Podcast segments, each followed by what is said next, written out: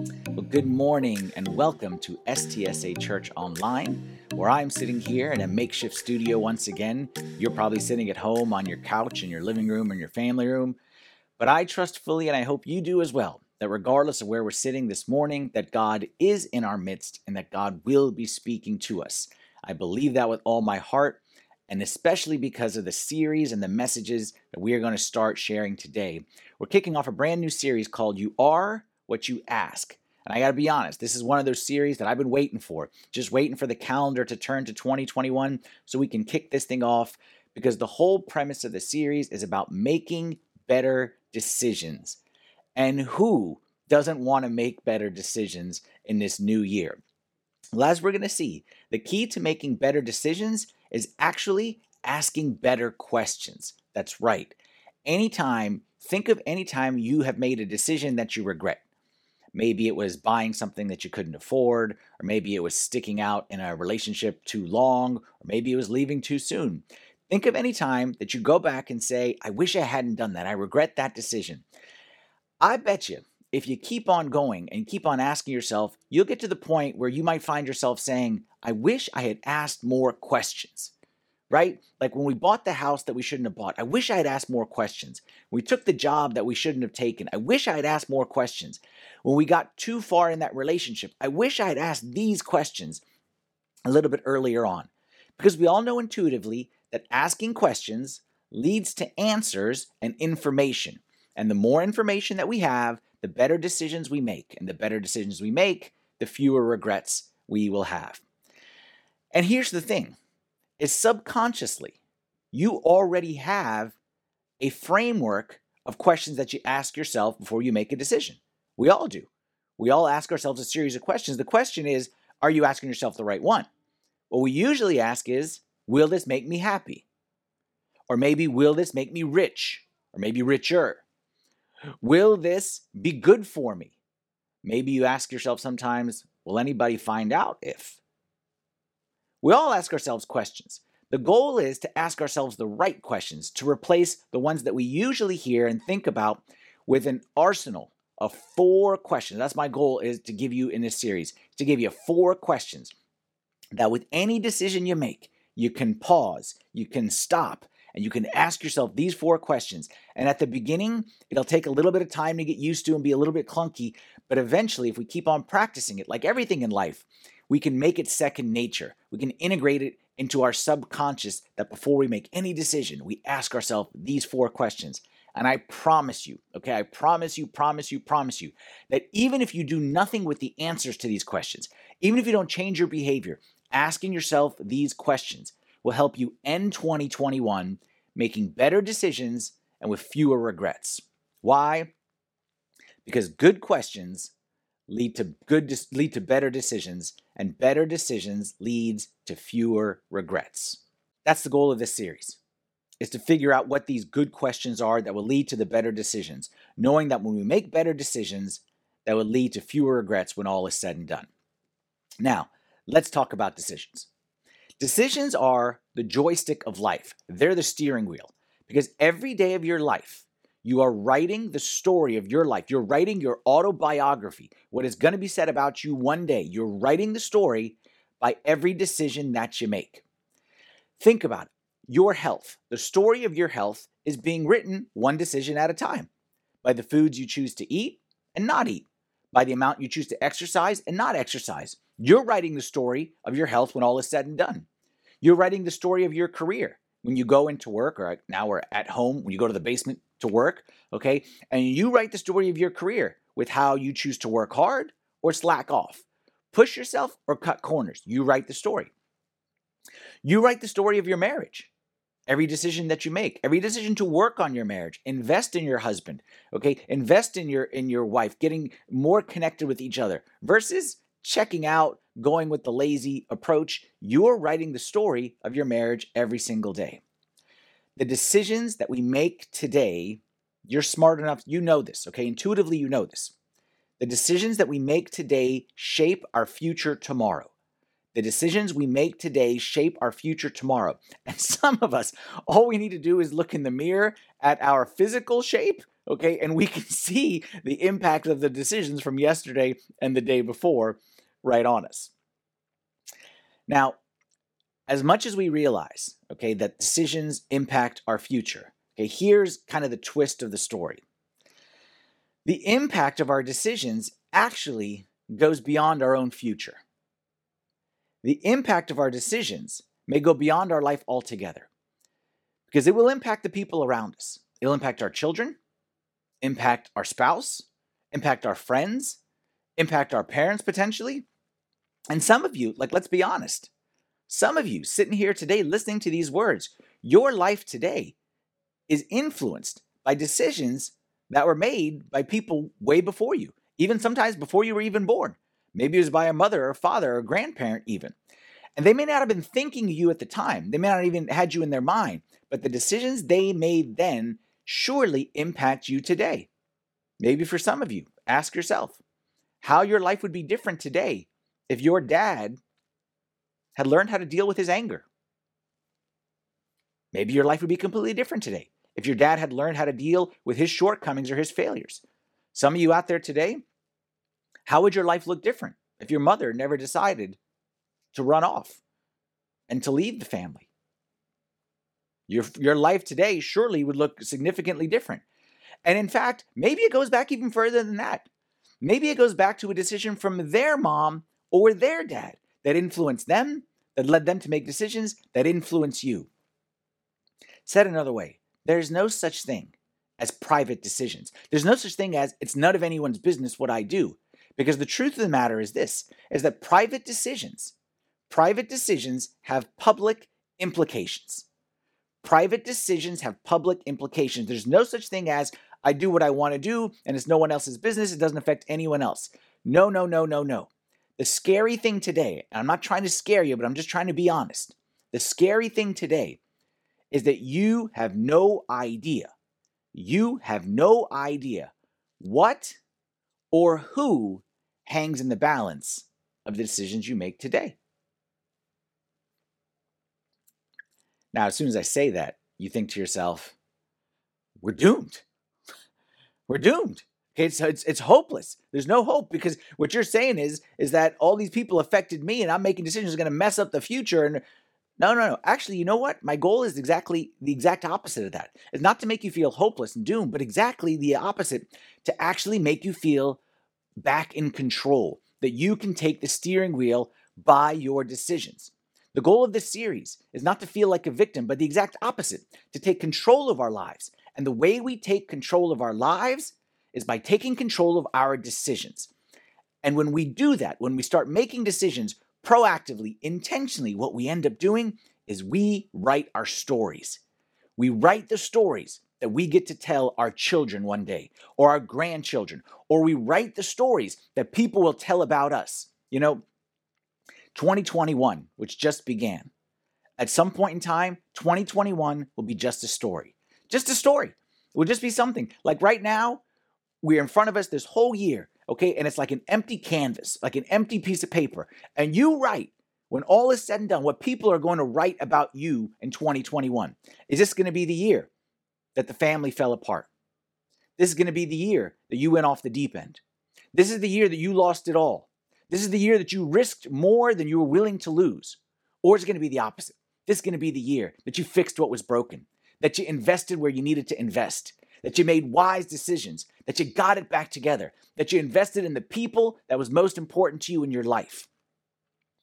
You owe it to yourself and you owe it to the people around you to pause and ask yourself the right questions so that you can make better decisions which lead to fewer regrets. Proverbs 22, verse 3 says this says, The prudent see danger and take refuge, but the simple keep going and pay the penalty. You know what pay the penalty means? That means regrets. That means things that we'll look back on one day and say, Why did I do that? If only I could go back and unmake a decision that I made. The way to get there is asking the right questions because good questions lead to better decisions and better decisions leads to fewer regrets. So what we're going to do in this series, each week for the next for today and the next 3 weeks, we're going to look at one question. So by the end of the series, you're going to be equipped with four questions that will put that will engrave in your mind and you can ask yourself these four questions. Like i said in the beginning it'll take some time it'll be a little clunky but eventually they'll become part of your decision making grid where you'll be able to process everything through these. The questions aren't going to be easy okay? But nothing good ever comes easy. So with that let's jump into our first question and the first question is the integrity question and that is this am i being honest with myself Really? Okay, there has to be a pause there. Okay, so this question is actually two questions in one, and you could ask it this way Am I being honest with myself? Am I being honest with myself really? And this question is so important that you have to ask it twice. Am I being honest with myself really? And the reason why this question is so important, and it's the basis of all the other questions, is because let's be honest. When it comes to selling ourselves on bad ideas, we are all expert salesmen. Okay, you may be a salesman at work and you have very little success. You may have never had any training in sales, but I guarantee you, there's one person out there, there's one sucker out there that you can sell on just about anything. And that sucker is the one who looks at you in the mirror every morning. Think back to any decision that you regret, that you wish that you didn't make. And I guarantee you, if you think back to it, you were your own worst enemy you sold yourself on something that you knew you shouldn't do. For example, think back to the last time that you ate something that you wish you hadn't eaten. Okay, think to the last time that you ate a dessert when you were trying to stop the desserts. For me, it's easy to remember because that's called every night in my house. Because I have a sweet tooth, and every day I wake up and I say to myself, no dessert today after dinner. And I got goals all over the wall, okay? And I've made commitments and I got accountability and I got systems. And I, on paper, I'm the healthiest eater on the planet because I know what's good, what's bad, I got a plan, everything is perfect. But all that goes out the window. It's not just me. All that goes out the window when the salesman starts talking because the salesman, he's good. And the salesman will start to say stuff that later on you look at and you're like, what? I fell for that. But in the moment, for example, Okay, tell me if you've heard any of these, okay? And you can look around with the people who you're sitting with, okay, and you can confess to each other. How many times the salesman has told you this? I didn't eat dessert all day, so therefore a little bit won't hurt me right now. I didn't eat dessert all day, so therefore a little bit won't hurt me right now. Well, that didn't make any sense. If, if it was going to hurt you in the morning, it'll hurt you just as much in the evening. That's like saying, I didn't shoot myself all day, so I can shoot myself right now. Eh, well, that doesn't make any sense. But in the moment, when the salesman is going, how about this one? I had a long day. I'm tired. I deserve a brownie. okay. I had a long day. I deserve a brownie. But the brownie is going to make you more tired. Like, you know that. The sugar and the sweets don't add to your energy, it actually makes you much worse. How about this one? Okay. And again, this one is a for sure for one with me. It's okay if I eat dessert. I'm going to exercise later.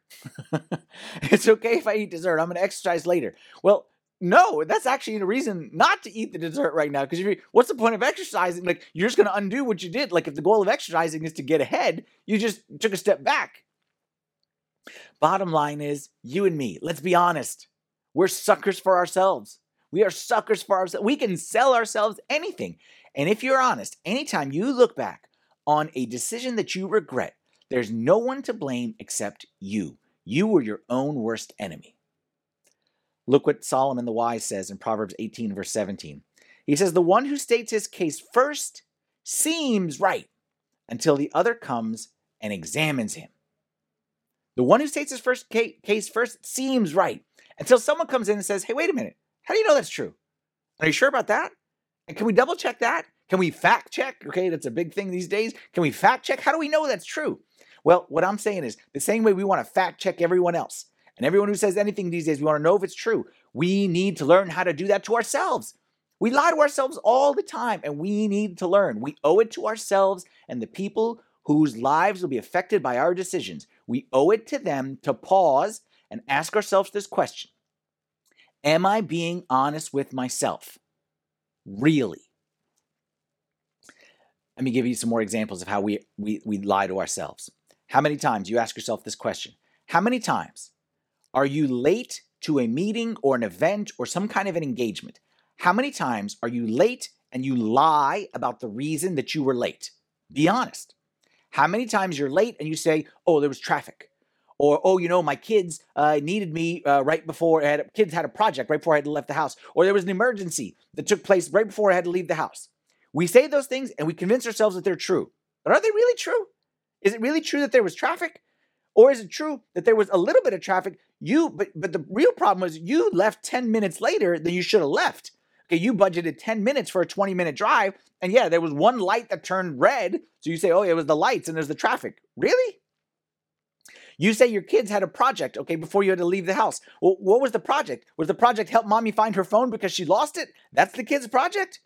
How about the emergency? There was an emergency. You and I both know the truth was there was no emergency. The emergency was when you looked in the mirror and you saw what you looked like, okay, before you wanted to leave the house, you want to look like that. That's the emergency. We lie to ourselves all the time. We lie to ourselves, okay, a little bit more serious. We lie to ourselves all the time about why we're angry. Why are you really angry? No, why are you really why are you angry really? Why is it you got upset from this comment? No, why you got upset really? Why is it you didn't go to this event? Why you why you didn't go really? Why is it you won't call your mom or dad? Why is it you took this job? Why is it that you left this way? Why is it that you refuse to? Why is it that you can't stop? These questions matter. Asking ourselves the question, Am I being honest with myself? Really, it matters because you can't make the best decision for yourself until you are honest with yourself. Okay, you can't make the best decision for yourself. I know you want to make the best decision for yourself. We all are trying to do, we all have the best intentions and the best mindset. We all want to do what's best for ourselves. But you cannot do what's best for yourself until, until you are honest with yourself. I used to be a computer programmer back in the day. You give me bad data, I give you bad results. Okay, if the information that we are collecting before making the decision is not accurate, then there's no way we're going to make good decisions. And you owe it to yourself. And you owe it to the people whose, deci- whose lives are impacted by your decision. You owe it to them to get the best data, to get the honest data, and then to make the best decision. And the way you do that is by asking yourself, Am I being honest with myself? Am I being honest with myself really? Now, I want to show you a verse that that in, that encapsulates this idea of being dishonest with ourselves. And it's a verse that you've probably seen before, maybe heard before, but I want to show you the context of the verse. So I'm going to show you the verse, and then I want you to understand the context because when you understand the context in which it was written, it makes it much more powerful. The verse comes from the prophet Jeremiah, chapter 17, verse 9. He says, The heart is deceitful above all things and desperately wicked. Who can know it? The heart is deceitful above all things and desperately wicked. Who can know it? Notice he doesn't say my heart is desperate is, is deceitful or your heart. He's saying the heart, meaning it's it's a condition of humanity. Okay, and it's a scary thought when he says this, but all humanity. My heart is deceitful. Your heart is deceitful. Your parents' heart was deceitful. Mother Teresa's heart is deceitful. Uh, uh, the, the Pope's heart is deceitful. Even Michael Jordan, the great, okay, even his heart is deceitful. Like there is no one who is beyond this idea of the heart is deceitful. It's a condition of humanity. And notice too, he also says the word deceitful, not dishonest. There's a difference between the two. Deceitful and dishonest are not the same. Dishonest means tells lies. Okay? And to be very frank, telling a lie is not a big deal. We all know people who are dishonest. It's not a big deal. Not, not saying it's not a big deal to be dishonest, but I'm saying it's not dangerous. The danger comes in the deceitful person because deceit implies an agenda. Someone trying to trick me, someone trying to convince me of something for their sake or their benefit. The heart is not dishonest, the heart is deceitful. And because of that, it's dangerous. Deceitful means, like dishonest means tells you lies. Deceitful means tells you truth, truth, lie. Truth, truth, half truth. And it mixes it all together in some kind of concoction, which makes you believe, believe, believe, and not pay attention. And that's why he says the heart is deceitful above all things and desperately wicked. Who can know it? How many times have you said to yourself, if we're honest, this is all of us, how many times you said to yourself, you look back on a decision and you say to yourself, what was I thinking? What was I thinking? Why did I do that? Why did I choose that? Why did I go there? Why did I stop that? The answer to those questions why is it that we do the things that we tell others not to do that we know is not good for us? The answer is right there because the heart is deceitful and desperately wicked. Who can know it? In other words, you sold yourself. You sold yourself on something that was not good for you. You've heard of this idea, it's, it's, it's, a popular concept these days of confirmation bias. Confirmation bias means that we don't listen to the truth and then make up our minds. That's not what we do. Confirmation bias says that what we do is we make up our minds and then we find evidence to support our position. Okay, this is the world of social media. This is why you have your political opinion or your opinion about whatever it may be, and you don't read articles that tell you the opposite. But and if you find one of those, you quickly dismiss it. But if you find one that tells you what you believe, you repost and you reshare. Confirmation bias says that we don't care about being truthful as much as we care about being right. We decide what we want and then we find evidence to support it. Sir Francis Bacon, who lived in the 16th century, once said it this way He said, The human understanding, when it has once adopted an opinion, draws all, all things else to support and agree with it. Okay, again, this is the important part.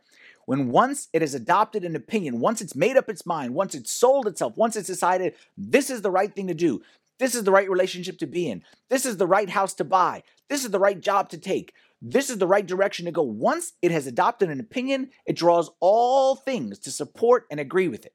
It goes on. And though there be greater number and weight of instances to be found on the other side, yet these it either neglects or despises, or else by some distinction sets aside and rejects. Tell me you don't see that today? Tell me you don't see that all over around you? It's easy to see this in everyone else. But we got to realize it also exists in ourselves, in the man in the mirror, just as much as in everyone else. Now, you're saying to yourself, I see it with, you know, my mom definitely needs to hear this. Oh, no, my wife. Yeah, yeah, for sure. Oh, my children. Oh, my dad. Oh, my husband. Oh, my boss. Oh, yeah, they really need to hear this, Father Anthony. But not me. I'd never be that dumb. I'd never sell myself on something like that. I'm unbiased. I'm fair. I'm objective. Well, let me show you the context in which this verse was written. This verse was said by the prophet Jeremiah, who lived in the 7th century BC, and he was like an advisor to many of the kings of Israel, okay, of God's people, of, of Judah, the southern kingdom. And many of the kings, unfortunately, didn't listen to his advice. And looking back on it, I guarantee you, every single one of them, if they could go back, would listen to his advice because they'd saved himself a lot of regret and a lot of heartache. He would repeatedly warn the kings of the dangers of disobeying God and ignoring his commandments. But unfortunately, like I said, is most of them ignored him and his exhortation.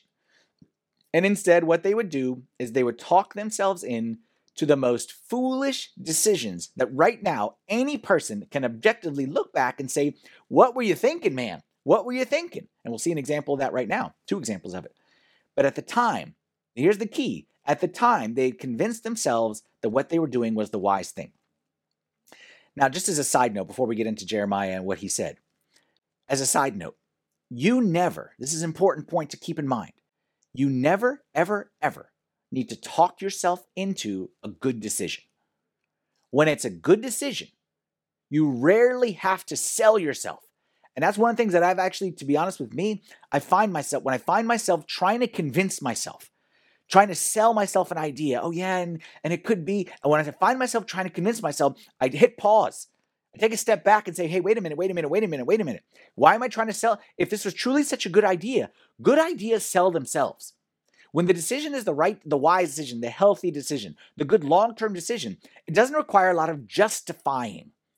And I heard it said one time that justifying is actually just a lying to ourselves. When we find ourselves justifying, we're just a lying to ourselves and trying to convince ourselves of what it is that we want to do. Back to Jeremiah. Jeremiah lived, like I said, at a time where he was an advisor to many kings. One of the kings that he advised was a king named Jehoiakim. And Jehoiakim came at a time where Israel was living under the Babylonian Empire.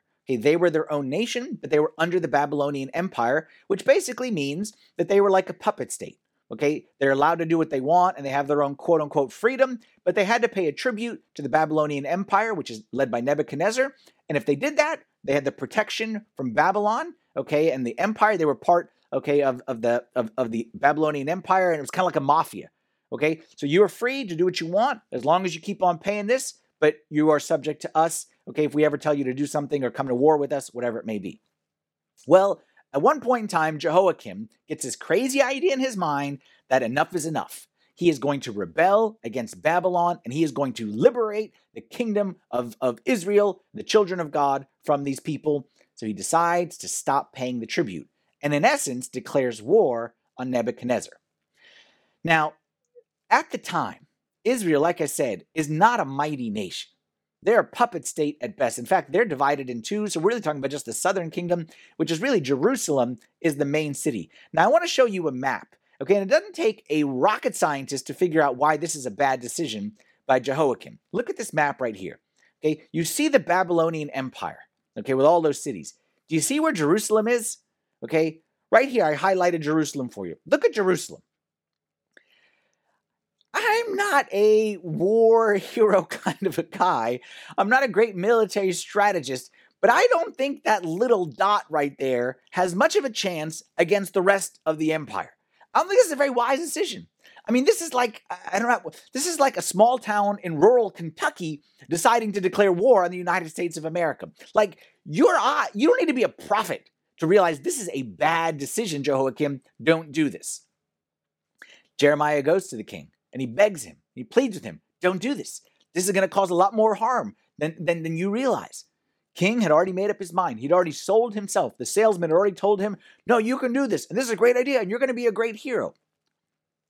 He goes through with it. He does it. And as expected, just like Jeremiah said, Nebuchadnezzar, not happy, comes in, invades, okay, destroys a bunch of stuff, messes up a bunch of stuff, kills a bunch of people, and he captures King Jehoiakim and he adds them to his collection. That's right, I said his collection.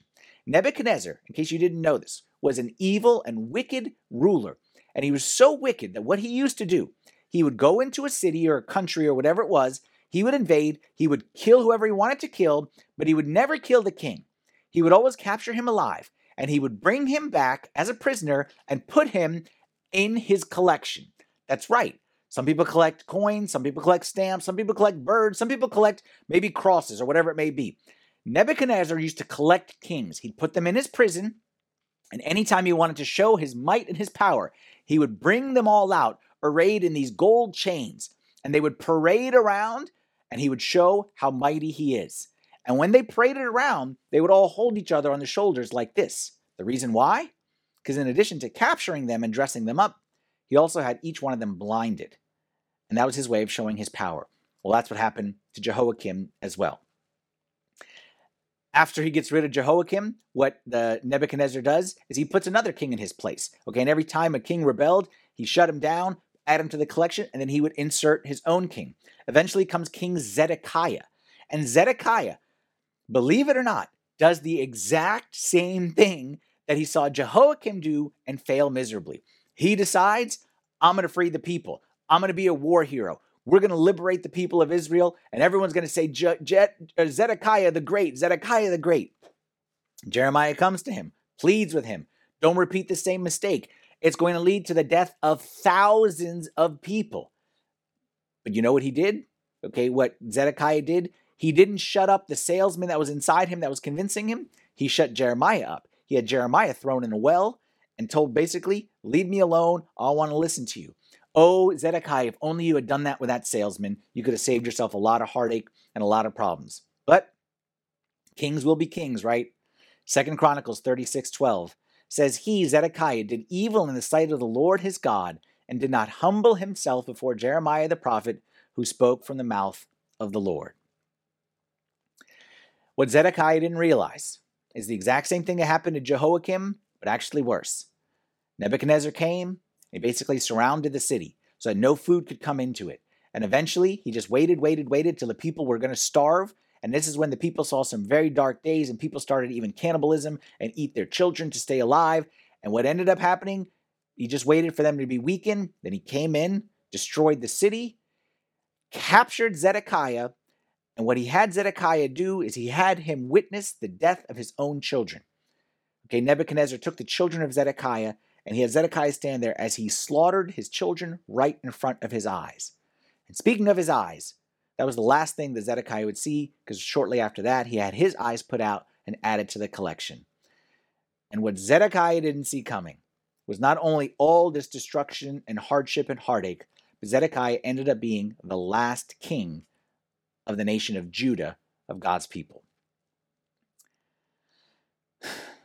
Back to Jeremiah 17:9, because this this story that I just told you, that's the context in which Jeremiah says this verse again.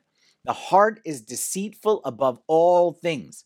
Zedekiah Jehoiakim, the heart is deceitful above all things and desperately wicked. Who can know it? Zedekiah, Jehoiakim convinced themselves what they were doing was right. They were never honest with themselves about their true motivations. They convinced themselves this is the will of God, this is what God wants. And I know what you're thinking. You're saying to yourself, that'll never be me. I'll never be that blind. I'll never be that deceived. I'll never be sold on something so so so wrong. Are you sure about that? Let's start easy and let's get a little more difficult. How many times have you purchased something that you didn't need? Be honest. How many times? Like I'm, I'm not judging you. I'm telling you this is one of my weaknesses. Okay, when, when you're when you're buying something on Amazon, okay, and then you see the you might like. You've seen that before? Or customers who purchased this item also purchased, okay? How many times have you not needed anything else? You see that little customers who also purchased, and all of a sudden you need, you need. How have you lived your whole life without whatever doodad or gadget or gadget or whatever it is that, that, that Amazon is telling me? Like Amazon is telling me I need it. Who am I to argue? Will of God, right? Maybe it's more than just a little gadget. Maybe for you, it wasn't a small gadget that you purchased on Amazon. Maybe it was a house that you purchased to put you in debt and set you back, and you haven't recovered since. Maybe it was a financial investment that you talked yourself into. Maybe it was a business deal where you ignored the advice of others, but you convinced yourself this is the way to get rich. Let's go a little more. Maybe it wasn't a purchasing decision. Maybe it was a relationship decision. Maybe it was one of those where after two dates, you knew, your mama knew, your friends knew, even the barista at Starbucks knew, like everyone knew, this guy, no good. This girl, not for you. Okay? He's no good, she's no good, but you, you kept on going. You kept on going. You kept you kept on trying to you kept on going. And looking back on it now, you're like, what was I thinking? What was I thinking? How could I be so deceived? Well, I'll tell you how you could be deceived. Because the heart is deceitful above all else and desperately wicked. Who can know it? It was your heart. It was the, the condition of humanity, which is to sell themselves and convince ourselves of things that aren't true. You convinced yourself. You convinced yourself. He's got no job. He's got no money. He's got no plans of a career. But you know what? That's just because he hasn't found himself yet. And I'm sure once he finds himself, think about how silly that sounds. Think if I come to you and I say, hey, I got a great guy for you. I got a great guy for you. I don't want to set you up with this guy. He's got no job, he got no money, and he has no prospect of a career. But trust me, once the boy finds himself, woof, he's going to be a real winner. Trust me. Like it sounds silly when we say it out loud, but somehow in our head. How's that? The heart is deceitful above all else. Maybe it was a little more serious.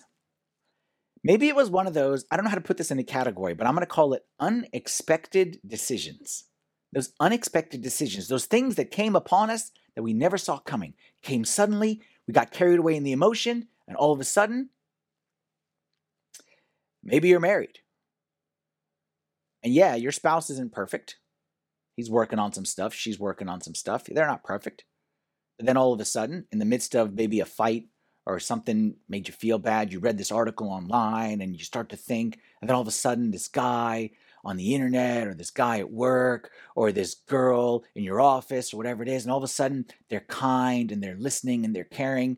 And all of a sudden, you focus on the 20% that you're missing, okay? I've said this before is that every marriage, you get 80%, but no one is 100%. No spouse is 100%, okay? So every in your marriage, your spouse is giving you 80% and there's 20% that they're lacking. And so often we foolishly, we foolishly trade in that 80% to get 20% from someone else. We find, oh, he's got the 20%, she's got the 20%. Oh, that's exactly what my life was missing. But what you don't realize is you're getting the 20, but you're losing the 80, which is a bad deal where I'm coming. If I give you, if I give you $2, I'm sorry, if I give you $8 and you only give me two back, that's a bad deal. And that's what happens. All of a sudden, something in your marriage, it's not perfect.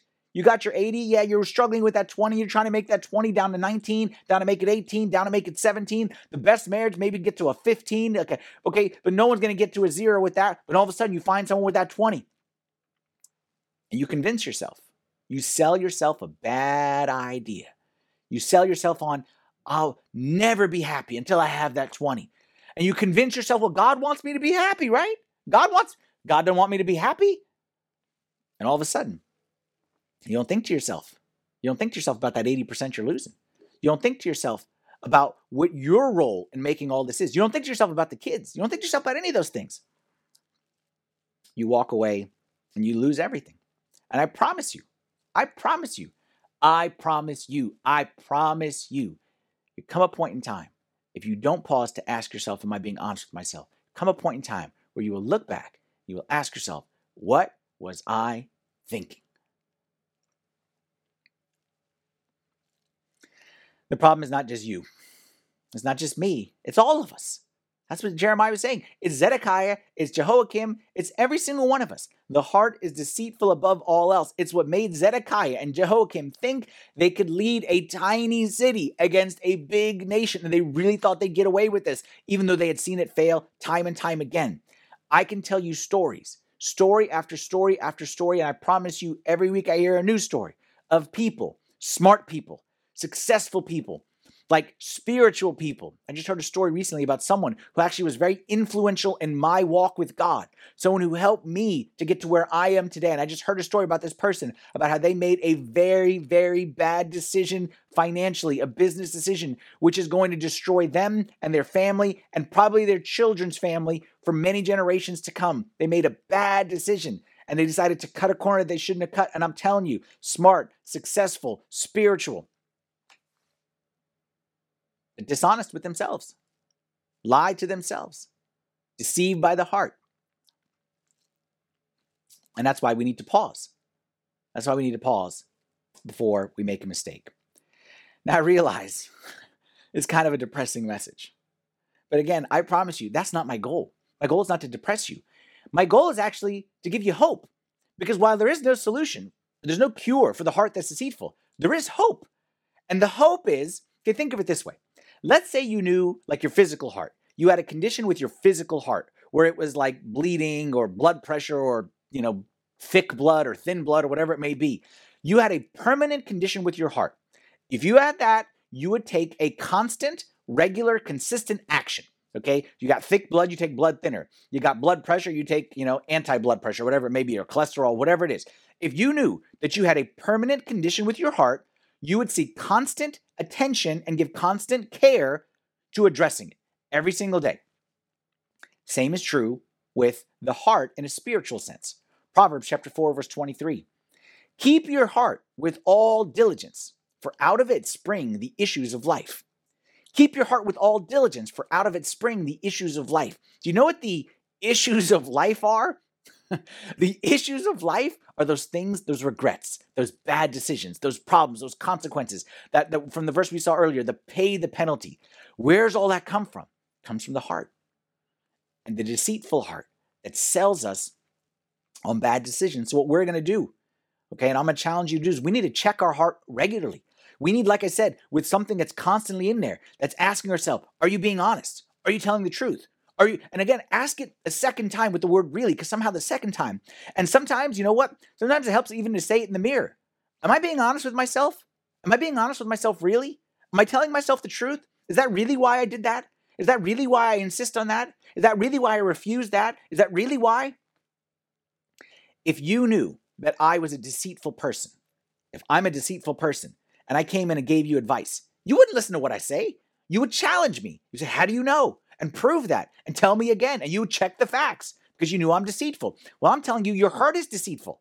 Your heart is deceitful. So you can't just take the first thing that it tells you with whatever emotional response, with whatever off the top of your head. We need to challenge our hearts and ask ourselves Am I being honest with myself? Am I being honest with myself? Really? Here's what I'm going to challenge you to do. With every question, I'm going to give you a question and a challenge, and this is what we're going to do. The integrity decision. I will not lie to myself, even when the truth makes me feel bad about myself. I want you to say that with me. I want everyone to say this with me. Say it with me as I'm saying it. I will not lie to myself, even when the truth makes me feel bad about myself. As we wrap up here, I'm going to ask some tough questions. And I realize I'm going to ask these questions, and some of these questions have nothing at all to do with you. Maybe there's one or two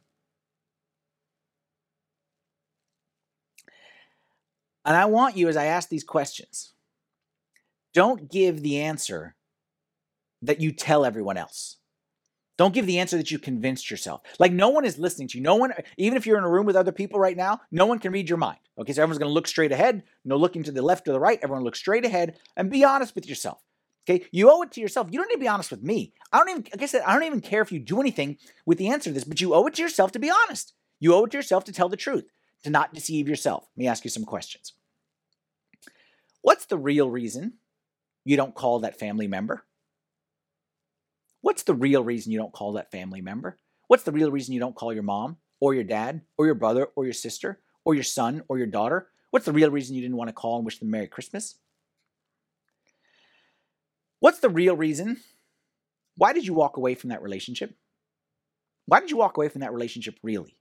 Whether it's a friendship, a romantic relationship, a marriage, why did you walk away from it? Or why did you stay in it? What's the real reason that you stayed in that dating relationship so long? What's the real reason that you're still in it? Really, what's the reason? What's the reason you got so upset at that comment? What's the reason that that offended you so deeply? What's the real reason? What's the real reason that you walked away from church? Why'd you walk away from church? No, really. Why'd you walk away from church? Last question. Why is it these questions are making you so uncomfortable right now? No, really.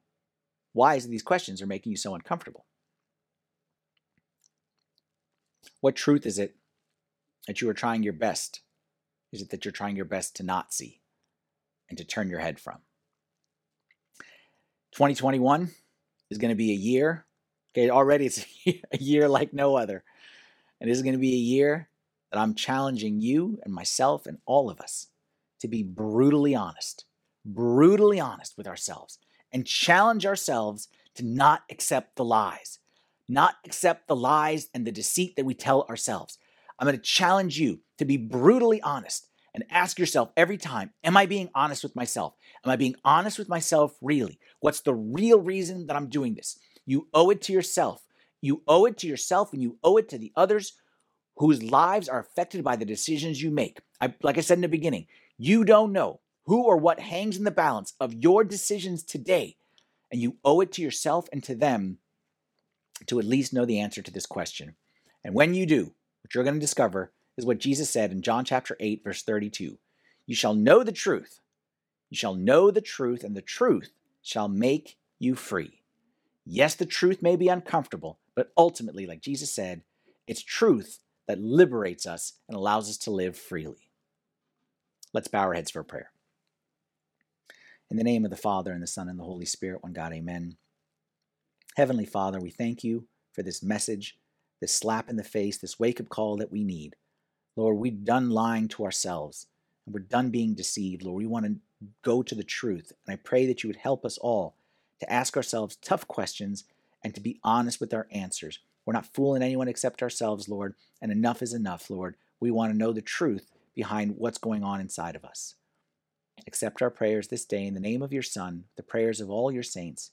Hear us as we pray thankfully Our Father, who art in heaven, hallowed be thy name. Thy kingdom come, thy will be done on earth as it is in heaven.